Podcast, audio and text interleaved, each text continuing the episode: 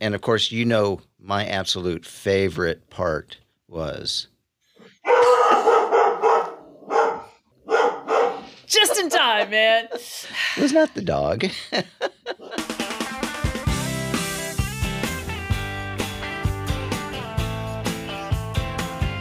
Welcome to the Geek in Review, the podcast focused on innovative and creative ideas in the legal industry. I'm Marlene Gebauer. and I'm Greg Lambert. Well, Marlene, I think we, we're finally close enough now that, that I feel comfortable saying that I think both of us are going to be at Legal Week in New York in a couple of weeks. Uh, and for me, it's I know it's going to be my first plane trip since I think March of 2020. So, you know, I've, I've lost every bit of my Southwest Rewards uh, uh, status. So I'm going to be in, in the C group. That's a bummer. That's a bummer. It's like, well, I have been on a plane a few times since March 2020, and I can tell you, flying is no reward lately. Yeah. But uh, I'm very happy and very grateful to be headed to Legal Week and to the Big Apple. Yeah, so fingers crossed. It's gonna be nice. Gonna be nice. So, um, speaking of nice, the, uh, the the nice folks at ALM have set aside an area uh, on the third floor there at Legal Week for uh, podcast recording. So, uh, you know, we may grab some people as we walk walk the hallways there. And Hey, uh, you. and Wanna do be in a podcast? Yeah, hey, I'll, I'll wear my. Let me tell you about my podcast uh, T-shirt. So. I'll wear my subversive radio host uh, There we go. denim jacket. So if you see us, either come up to us if you want to do an interview or run from us if you don't. Yeah, I'm really excited that we have that space, so that's going to be good. Uh, well, the guest this week is Lucy Bassli from InnoLaw Group, and uh, you know we had a, a really wonderful conversation with her, ranging from her work guiding in-house and outside counsel interactions, and uh, you know we even got to, to morph a Kenny Chesney song along the way about how contracts are sexy. So I, I think people will want to hang around for that. Yeah, we definitely had range on this one. so so stick around for that. But now let's get to this week's information inspirations. The Debt Relief Clinic has been named the 2022 recipient of the Louis M. Brown Award for Legal Access. The award is presented by the ABA to those who further the organization's mission to expand access to legal services in ways that are remarkable and able to be replicated. The clinic was developed by Tennessee Bar Association's Young Legal Division, Legal Aid of East Tennessee, and U.S. bankruptcy judge Suzanne Bauknight. The virtual clinic is reported to serve clients in the Eastern District of Tennessee. These clients comprise up to 200% of the federal poverty level. The clinic has 20 volunteer attorneys assisting 37 clients. Clients are provided with an overview of bankruptcy law and personal legal advice via private Zoom rooms. Attorneys often offer pro bono or reduced fee bankruptcy representation. Their work also helps to generate income for lawyers who offer affordable services. The clinic partners include the Tennessee Alliance for Legal Services, the Tennessee Supreme Court Access to Justice Initiative, and local bar associations. So I love that story. I love that success story, and I hope they continue to develop that. Yeah, I, you know, that made me think back on. I, I can't remember the name. Was it was it Franklin Law School that uh, the, they tried to get started in in East Tennessee, which was going to be able to hopefully pump out some lawyers for that area of Appalachia. But uh, I think the the uh, ABA decided they didn't need a, cheap law firm in that area. So at least somebody's doing some work work there. So. Um, well, my inspiration kind of brings us back from one of our episodes back in August of 2020 with Brenna DeVaney on the law firm Anti Racism Alliance or the, or the LFAA. so, Brenna, who's with Skadden, and Kiisha Morrow, who's with Cravath, uh, talked to Thomas Kim from Thomson Reuters and update us on how over 300 law firms are now members of the LFAA. And if I think there were like 240 when, when we talked to Uh-huh. her. So That's they've, great. they've gone up a bit. There's a lot more volunteer work going on within uh, the LFAA, and there are over a thousand lawyers working with the association to promote their mission. So it's important organizations like this that are still showing progress as we get further and further away from the momentum that we all felt after the George Floyd murder and what that created. So mm-hmm. go check out the interview. And uh, if you are in one of those law firms that are part of the law firm Anti Racism Alliance, you know, reach out to those in your firm and find out what they're doing. And if it's important to you, see if you can also volunteer. Yeah, absolutely. All right. And that wraps up this week's information inspirations. Today's guest spent over 13 years at Microsoft, but a few years ago she decided to hang out her own shingle as a legal operations consultant where she advises in house and outside counsel on how to truly find ways to innovate so that both sides benefit. We'd like to welcome Lucy Bassli, founder and principal of InnoLaw Group, as well as legal strategy advisor for LawGeex. Lucy, welcome to the Geek in Review. Thank you so much for having me it's great to have you on. Uh, we were talking right before we got on that uh, we we kind of almost crossed paths in, in Houston, and that uh, and, and our big takeaway was you you don't come to Houston to lose weight. So thank God I wasn't there during COVID. That's all I can say. It was bad yeah. enough here in the chilly Northwest. I would have that, exploded so down true. there. Yeah. so Lucy, you have a just a fantastic and story background uh, as assistant general counsel at Microsoft consultant at Nextlaw and an advisor at LawGeex, you know, and then while kind of simultaneously putting out your own shingle, so to speak, at uh, InnoLaw. So, what does it take to make these sorts of transition, and what does it, you know, specifically does it take to step out on your own? A swift kick in the butt. Uh, no, it's a, uh, you know, it, look, everything happens for a reason. Changes come your way when you may or may not be expecting them. Life's short and the work has to be fun. Uh, I had my dream job at a dream company. Still only have the best things to say about the experience I had. You know, 13 plus years at, at Microsoft where I grew and learned and experimented and really got to find my way, to be honest, and, and discovered I was doing cool stuff before before it was cool. Of course, I've said contracting is sexy for 20 years, and now look at everybody talking about contracting. But we'll get That's to that in a minute. So it was a you know it was a combination of things. A lot of interesting opportunities were calling me. No one though that I felt okay taking on, and I thought. You know what? I'm gonna do a little bit of everything and only do what I love and only with people I like. And uh, wow, that's been my concept. mantra. That's been my mantra. I gotta say, it's uh, it's delightful. So yeah, it's it, look. I've been called brave. Um, I say crazy, but I'll take brave. Um, and so far, knock on wood, it's been an amazing, amazing ride. So, in your spare time, you've authored a book, CLM Simplified. In it, you ask attorneys to take the pledge to stop calling allied legal professionals non lawyers. Mm-hmm. Amen to that. uh, this is a popular term, so tell us why you're asking for an end to this reference. So, you know, and to be honest, that's, that's a second book I wrote. So I've made this pledge twice or this plead, you know, twice begging uh, for us to stop. So my first book I wrote was Simple Guide to Legal Innovation, which was really a way for me to just beg lawyers, mostly law firms, to, to, to do things a little differently, just to, to experiment and, and kind of step out of their comfort zone. And the second book uh, was really focused around specifically contracting or, you know, CLM, contract lifecycle management.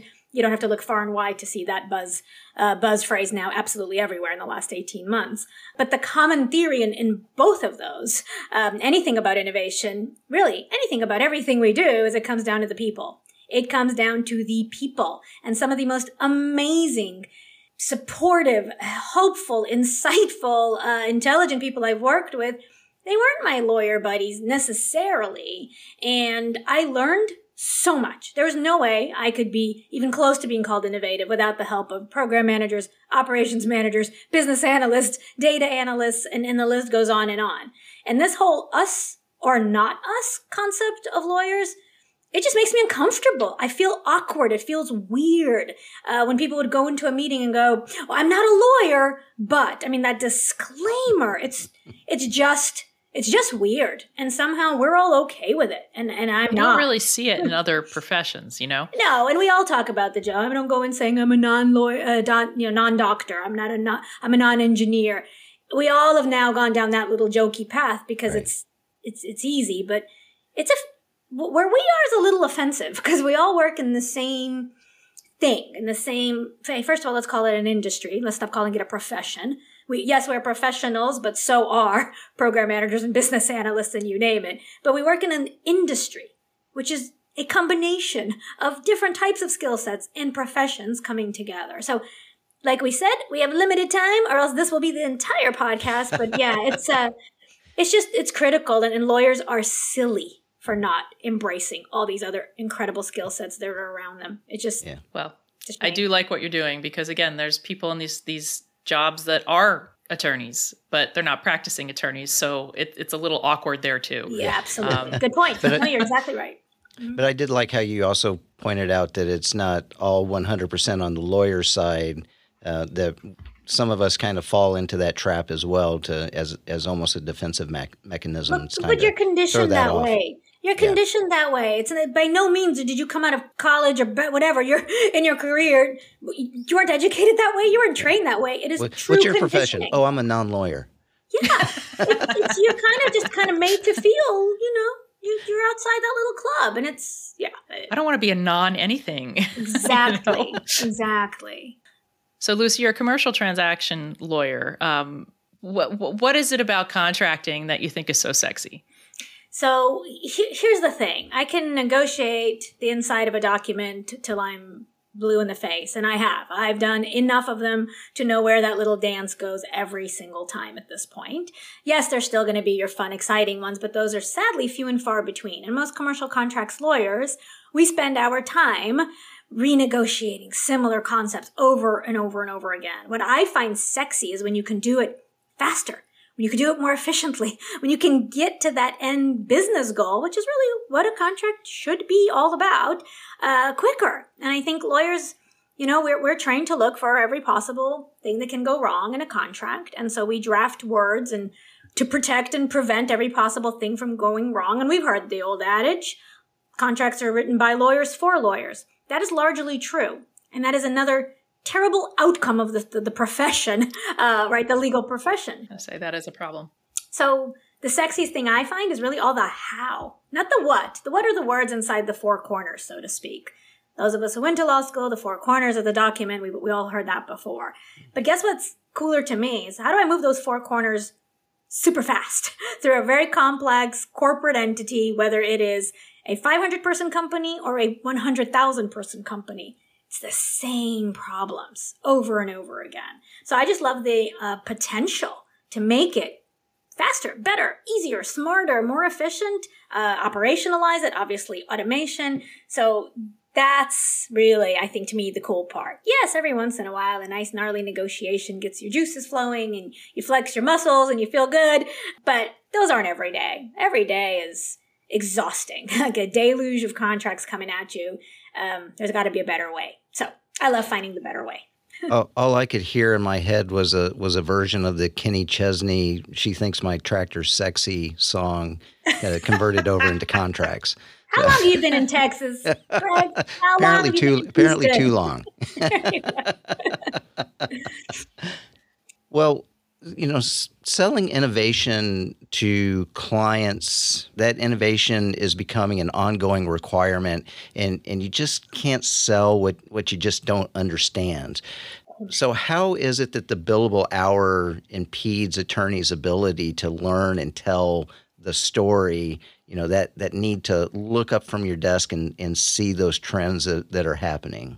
Oh my God! Just hand me the soapbox, Greg. Why don't you? You got Um, it. It's all the floor is yours. It's uh, be careful what you say. It's um.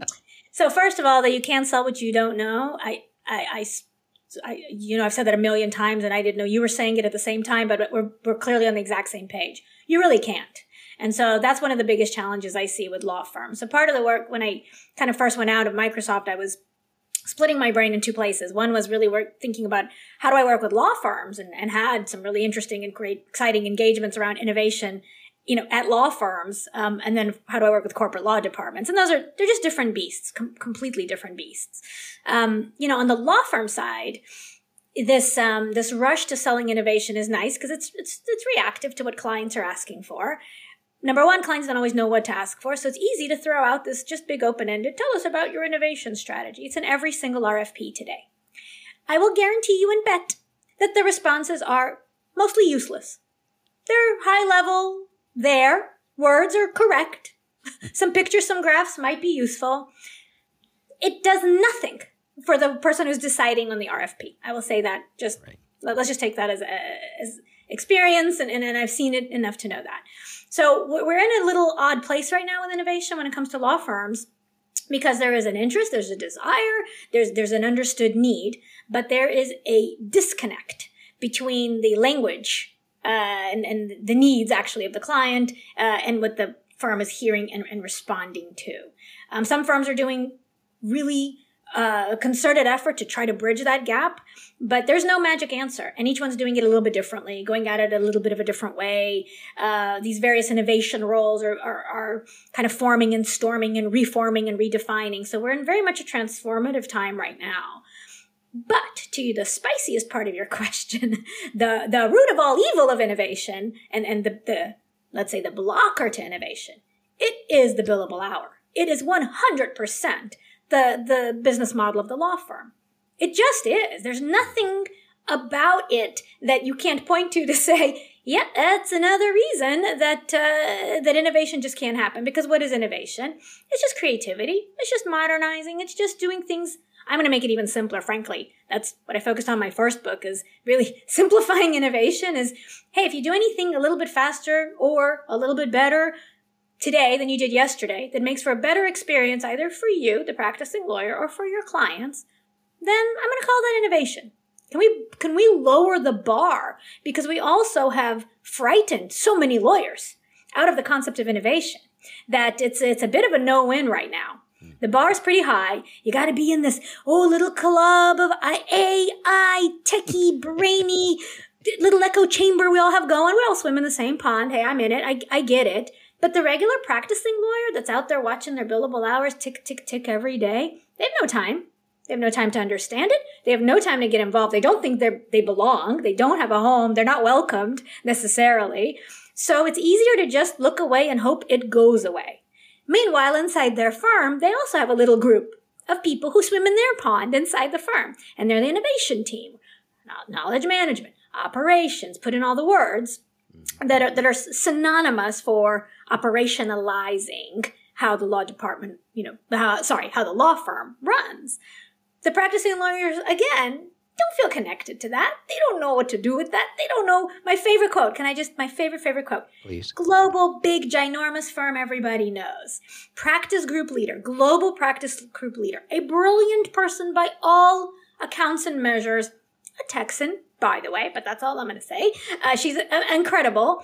Um, quotes to me. Lucy, we've got these great innovation guys, and some of them are even sitting down the hall, but I don't know what they do. It continues. My clients keep squawking about this, but I really just don't know what to do. I, I, I that said it all for me. Mm-hmm. This is a firm with enormous resources that's trying in every possible way to do the right thing. The clients are asking for it. And then here you have a very impactful, very successful, resourceful practice group lead doesn't know where to start. So something's broken and wrong because at the end of the day, how's that person being compensated? The hours. Yeah. That, well, that's the reality of it. And, and that's been something that we've talked about for a dozen plus years now, yeah. ever since yeah. the, the, the, Great Recession. Mm-hmm. And the one thing that we've heard over and over and over again is that the law firms are working toward being innovative, but they're waiting for the client to give them direction on it. Yeah. And that clients don't want it. Like they're much more comfortable getting 10% off the top than, right. than actually looking at more innovative ways of billing. Yes. So so if I'm if I'm the client, how do I get that partner to make that journey down the hallway and get to understand better what what the innovators are doing?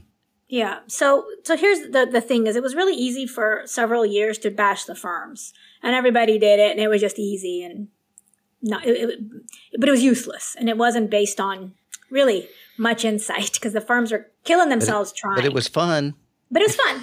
and it makes for great social media nonsense, which is another whole thing that's going on right now. But okay. Um, what I think you have is at the micro level, the partner to law firm to the um, engagement lead in house, a mismatch. And if there isn't a match, it just won't work. I don't care how innovative a firm is, because innovating across 300, 500, or 1,000 lawyers, That's just silly. Can't be an innovative firm. You're still a bunch of individuals and a bunch of teeny tiny little businesses that are working under an umbrella. Hmm. In-house, remember, lawyers all come from law firms. All, most. Most in-house lawyers have transitioned from a law firm. So they come in buying what they knew how to sell. Right. There's no magic transformation that happens. People forget that. Once you come in-house, you are not by definition innovative now. You are just buying what you used to sell. Now, often the pressures of the workload, the volume, and the beast of the business forces creativity and innovation and efficiencies, which is completely contrary to that beautiful billable hour model. Those are the gems, right? They, they get it. They start having to find a way to do different things. That individual needs to find the right individual inside the law firm and then pursue it. And then that individual inside the law firm can leverage those innovation teams, can leverage all those amazing resources and investments that are being made, sadly fruitlessly sometimes because they're trying to push to a whole firm, you know, ideas and, and new ways of thinking when really you need to find the one or two who get it and who have a match at their client. Because I will say, I've come around to now going, hey, it takes two to tango. Let's stop bashing the firms generically and let's talk to those firms who say, hey, my clients don't want it. Marlene, you're 100% spot on. And I hear it all the time. I'm fine with a discount. And I'm consulting with these corporate law departments going, no, no, no, no, don't say that out loud. What's wrong with you? Right. But then, but they don't, but they, but they can't comprehend that instead of a discount, how about you ask for project management without a build line item? How about you ask for monthly reporting, data insights, right? We've all learned that, well, now we get some, you know, CLEs. Yes, that was 1980s version of value added. Fine. But there's, the, the education is being missed somehow. The, the people aren't talking, you know, the right people aren't talking to the right people yet. And that, that's that next layer that has to happen until the billable, until the business model changes to the law firm, until it operates like a business it still has to be the one to one, the partner to their main client contact. And if those two aren't aligned, it just magic's not going to happen. It, can I go back to your comment about the RFPs? Um, mm. Are there any points you can offer that would make the response more useful? Yes. Um, I mean, you're hitting on such a perfect point because I, at time, I'm in the middle right now of a client engagement where I saw a draft RFP right before it was going to go out to a uh, to help select a panel. I couldn't make sense of it, and I was like, I don't know how to, I don't know how to say this with any more real, just not being flippant. I don't know what you hope to get besides some sort of a yellow pages response. I, I, I don't know what you're going to get from this. It was so long, and it was so high level want to know everything about everything you do all over the globe and how you're going to do it and who's going to do it and why I should be happy about you doing it. But that took about over a dozen pages to ask and it's going to go out to over two dozen firms. And I said, please stop the madness. um, cause again, you kind of read the words and you're like, okay, well, sure. You can put that out there. But we know what you're going to get back. It'll be pretty. It'll be glossy. I have a bunch of headshots. Uh, frankly, sorry, a lot of dudes that still look the same, and maybe a few others thrown in for the mix. It's annoying. It's a little offensive on both sides. Um, so my best recommendation is to be more precise and focused, frankly, right now, still by practice area still how law firms are structured. So let's look at experts inside of law firms. Let's look at capabilities within particular practice areas, especially in the specialize, in the specialties, let's say. Whether you're employment counsel, if you're going to be IP counsel, let's, those are specialties. On the other side of the spectrum, if you're like, hey, I just need help, an extension of my law department. You know, we're kind of small, we're pretty agile, we, we just need some smart external lawyers, like com- com- commercial lawyers, general business C types of lawyers, then reframe your RFP with that. Be open about what it is you seek and be a little bit more prescriptive with what you want to get back. Um, and, and, then that becomes a fine balance too, because I have seen also the 45 page RFPs with the table that they want, you know, law firms to fit into. And, and then it, it becomes also, you can go on the other end. But I would just offer to let's let's move away from the big broad attempts and let's focus on your highest needs as um, precisely as you can around the practice groups because you know still that's how law firms are structured. So why not not pretend that they're going to put a a, uh, a multidisciplinary team across four completely different practice groups in seven different geographies as a team. It's just too hard. They, they just, just not built that way. So you can ask for it, but it's kind of, I don't know. You're not going to ask me for my best high jump number. I can't even jump off the ground three. you. Better not ask me for my best high jump number either. right? Like you gotta know your you gotta know your service provider. So I would say, you know, just be more precise, more specific. It would be great. Excellent. and scoped, right? Because again, the specificity on I want 30 firms to answer everything about everything, and then here's the detail within which I want you to answer it. That's not what I mean. I mean scope. Like hone in on your top pain points. That's good advice. It's my two cents. You say looking into client data is a good mm. place to start in terms of innovation. Do you find that there is a hesitancy to delve into this data for fear it will jeopardize the relationship? Well, that's a spicy leading the witness question. Yeah, It- it sorry. is a little leading. it is a little leading. Well, of course. Look, data at the end of the day doesn't lie. It can be spun. Let's be clear.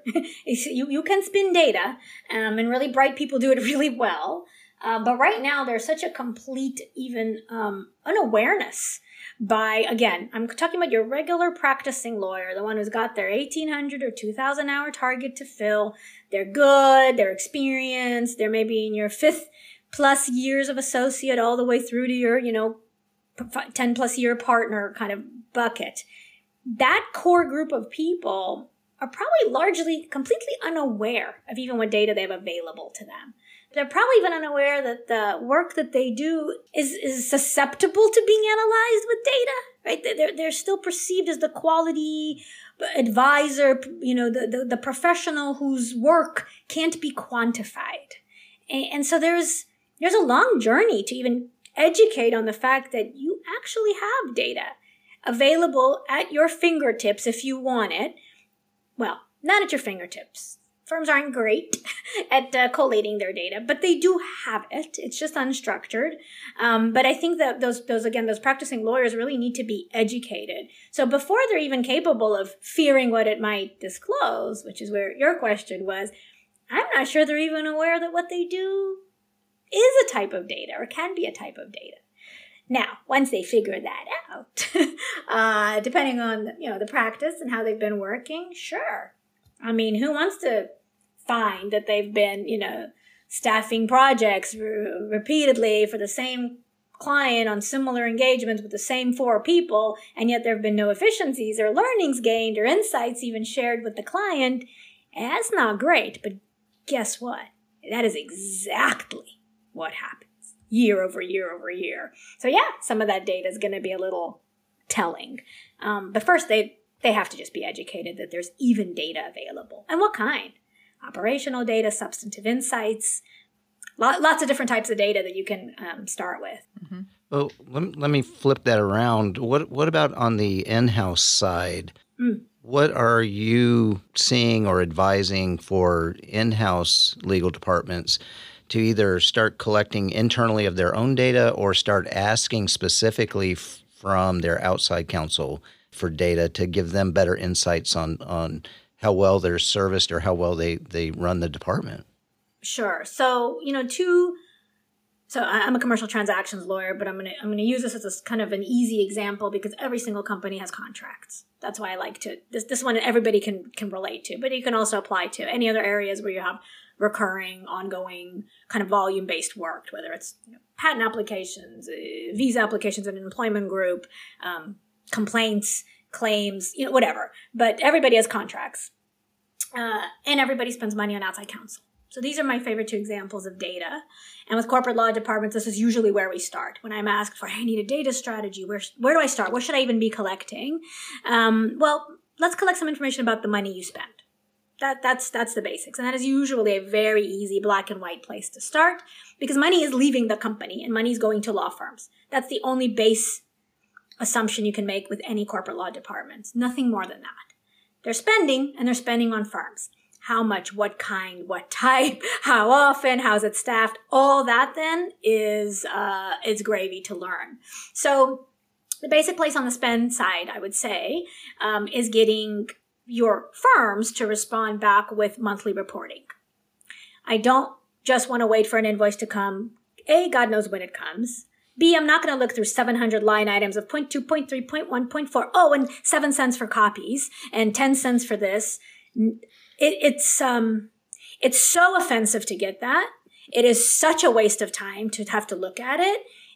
Stop. So I just can't say it uh, enough. Stop. I'm not, I'm not sure. I'm not sure. I'm getting the feelings, your feelings for this. this is the beauty of being an independent. I may lose a few more friends, but it can't affect my job.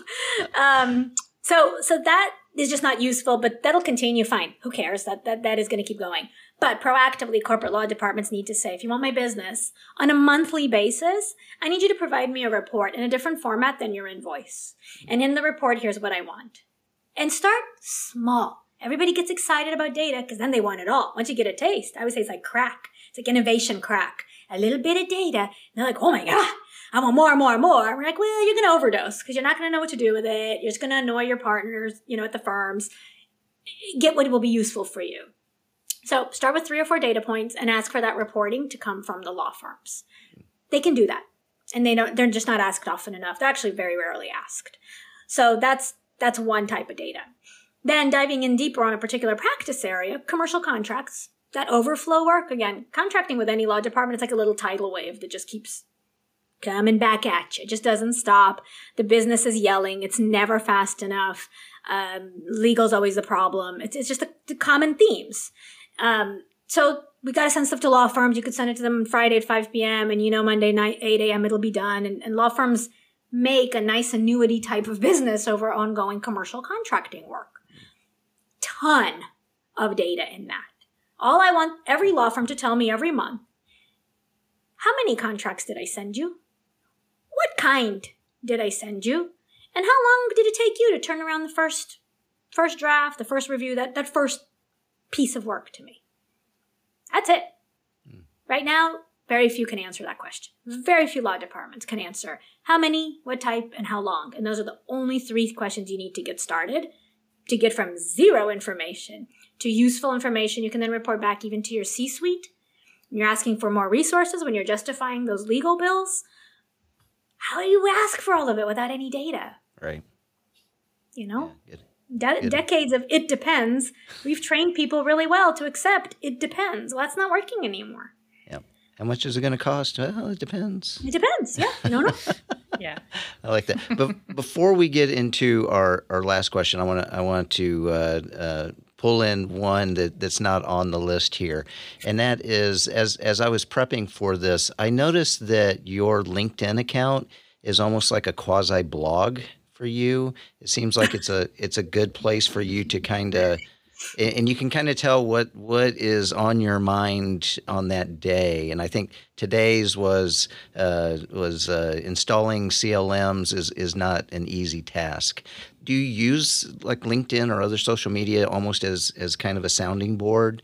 Um, or, or you know, this is this is my thought for today, and I want to get it out there and see what people have have to say.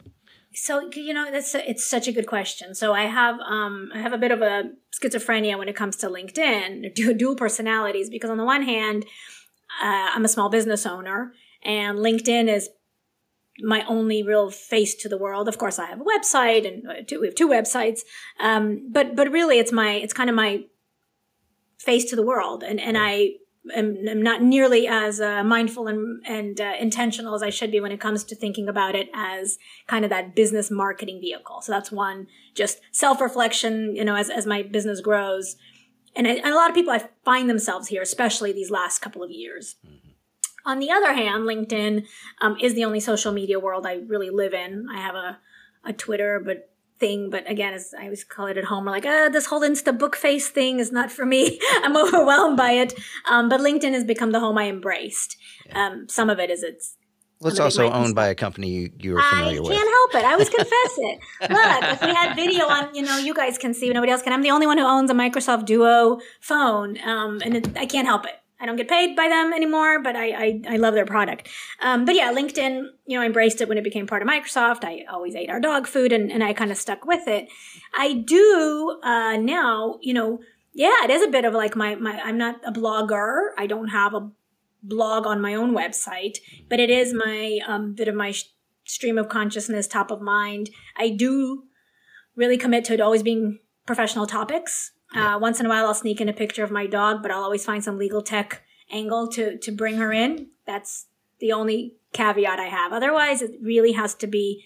Um, it has to be on point. And I will say one thing, and I want you to catch me on it if you ever find me not doing it, is it has to be something useful in there. There, there has to be a nugget that anybody who reads it isn't seeing me just what I see a lot of others doing, which is hey, apple pie's delicious. Yes. And 700 people like it. Well, that's true.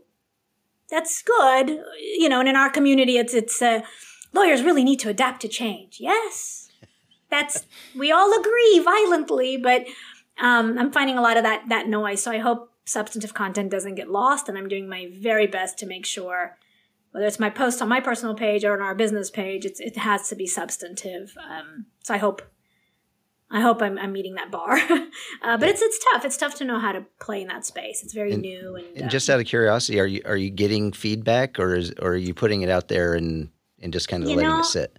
You know, gosh, there's again, there's so much out there on like how to use LinkedIn and the algorithm and all that.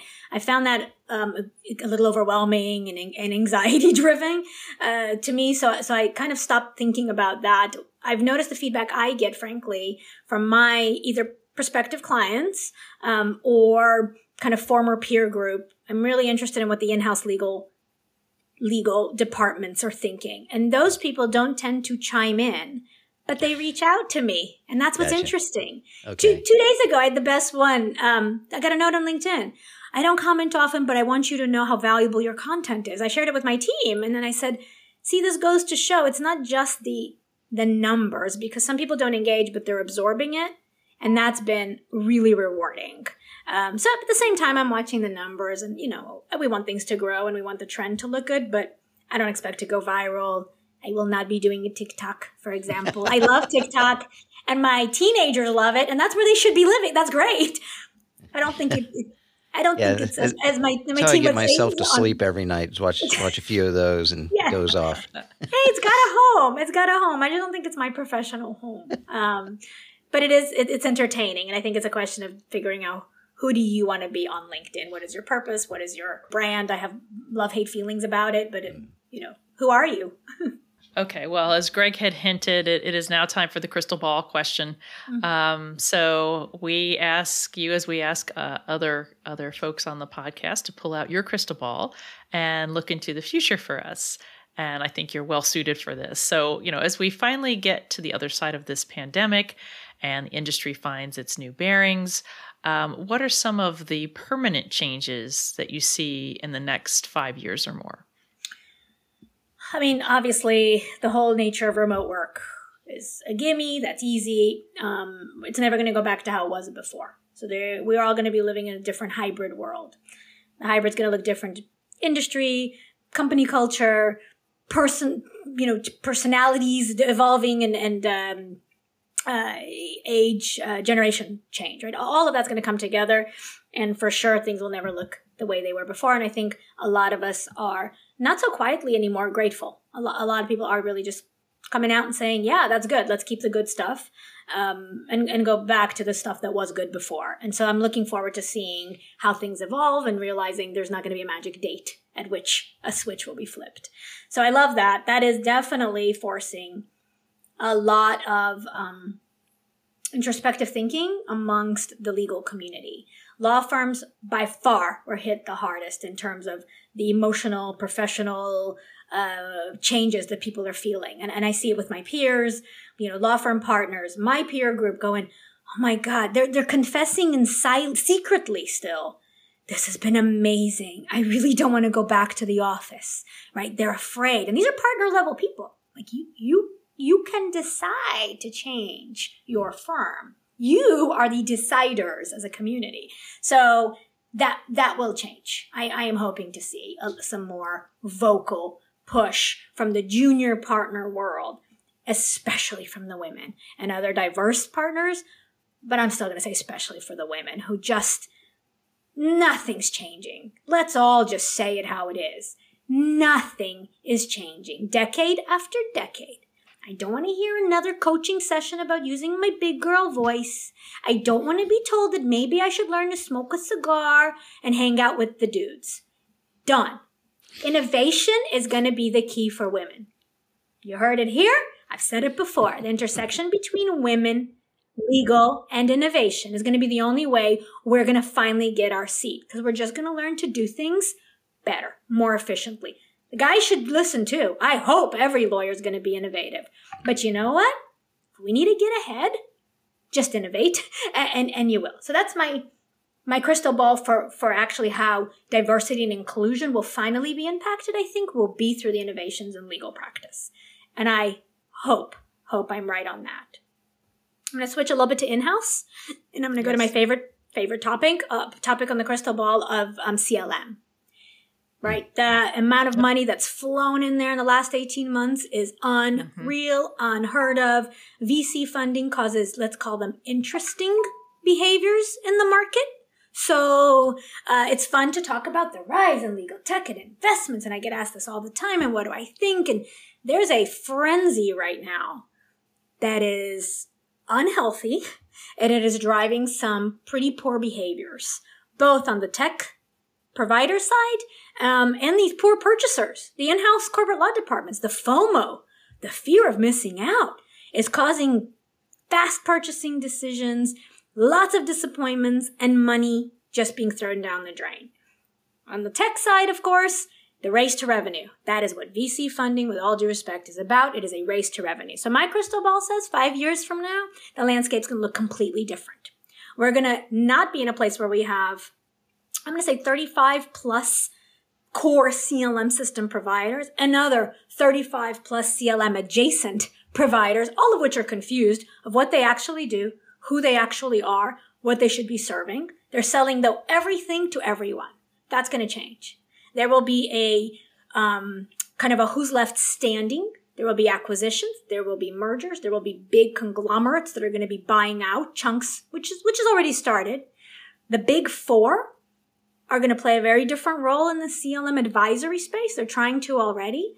Uh, and we're going to develop some real, I hope, experts. There's few, I'm going to say of us. I'm going to just give myself that. Um, there, there are a few of us out there who can really intersect between legal and operations.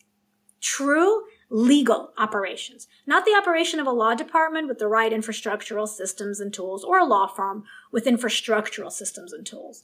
I mean the operationalization of legal work. A commercial contract is one of those few places where we're talking about that, that intersection. So five years from now, I think it's going to look completely different. And I hope, I hope there will be some clarity, industry leaders and fit for purpose leaders. Um, that's my, my crystal ball and hope. well, it, it, sounded less like a crystal ball and more more almost like a, a time portal that you've just stepped back into and are now telling us what, what has happened. So I, I, I feel very confident in uh, your your predictions there. I hope so. I hope so. It's it's we're in a, we're in an interesting spot right now. So I'm just glad everybody else is realizing contracting so sexy. See, everybody wants to dance now. Everybody wants to get in on it. Yep, it's a good thing. And and once again, the the Kenny Chesney song comes back in. So. Texas, Texas, it's in you. well, with that, Lucy Bassli, thank you very much for uh, taking the time to talk with us and and giving us your your insights. This has been just fantastic. We very, very much appreciate it. My pleasure. My pleasure. All my favorite topics. I really appreciate the time from you guys. Thank you. Well, I don't think you ever have to ask Lucy exactly where she stands on, on an issue, can do you? Uh, that nope. that was that was great. I I enjoyed. That. I learned so much, um, and you know, and some of it is things again we've talked about, but hearing other people that are actually out there advising in-house counsel, outside counsel on what to do, and and it just makes sense. You know, she makes it make sense. So that that was really insightful. Yeah, I really liked our discussion about RFPs. I found that extraordinarily helpful. I mean, just you know, from from my own perspective in terms of of answering things like that. Uh, I I love her insights about the billable hour and and again how it's it's the responsibility of both sides to make this work um, rather than just saying you know it's just kind of easier to sort of just let it slide that okay we're you know really if we put some effort into this we will be in a better place in the future and love the the insights about uh, you know where we are with investment with yeah. the CLM um, you know and sort of the behavior that's happening you know, as a result. And I agree with her. I mean, I think everything's going to consolidate a bit, um, but, but right now we're still a little bit wild west. So um, departments and firms have to be I, careful. I thought the thing that may have raised the the the hairs on the back of uh, everyone's neck was she was saying that the the big four are going to play a, a major role in in the CLMs, and that totally makes sense. So, oh yeah, absolutely. I mean, and like, and, and, and I mean, like she said, they, yeah. they're already, they've been yeah. working on that. So, I mean, that is not yeah, that, new. Um, that's, that that's true. happening. And, and of course, you know, my absolute favorite part was she thinks my contract sexy. All right, with that, roll roll well us out, done. apologies to Kenny just. but, but, thanks again to, to Lucy Bassli from InnoLaw Group uh, for taking the time to talk with us today. This this has been fun, and I apologize for my singing. And thanks to all of you for taking the time to listen to the Geek in Review podcast. If you enjoy the show, share it with a colleague. We'd love to hear from you, so reach out to us on social media. I can be found at GebauerM on Twitter. And I'm going to be launching my new SoundCloud account with all my country songs. But uh, until then, you can catch me at Glambert on Twitter. Yeah, tune in to that. Or you can leave us a voicemail on the Geek in Review hotline at 713 487 7270. And if you get tired of Greg's music, you can listen to the music here at the Geek in Review. And that's from Jerry David DeCicca. Thank you, Jerry. Thanks, Jerry. All right, Marlene, I will uh, see you in the recording booth. Okay, ciao.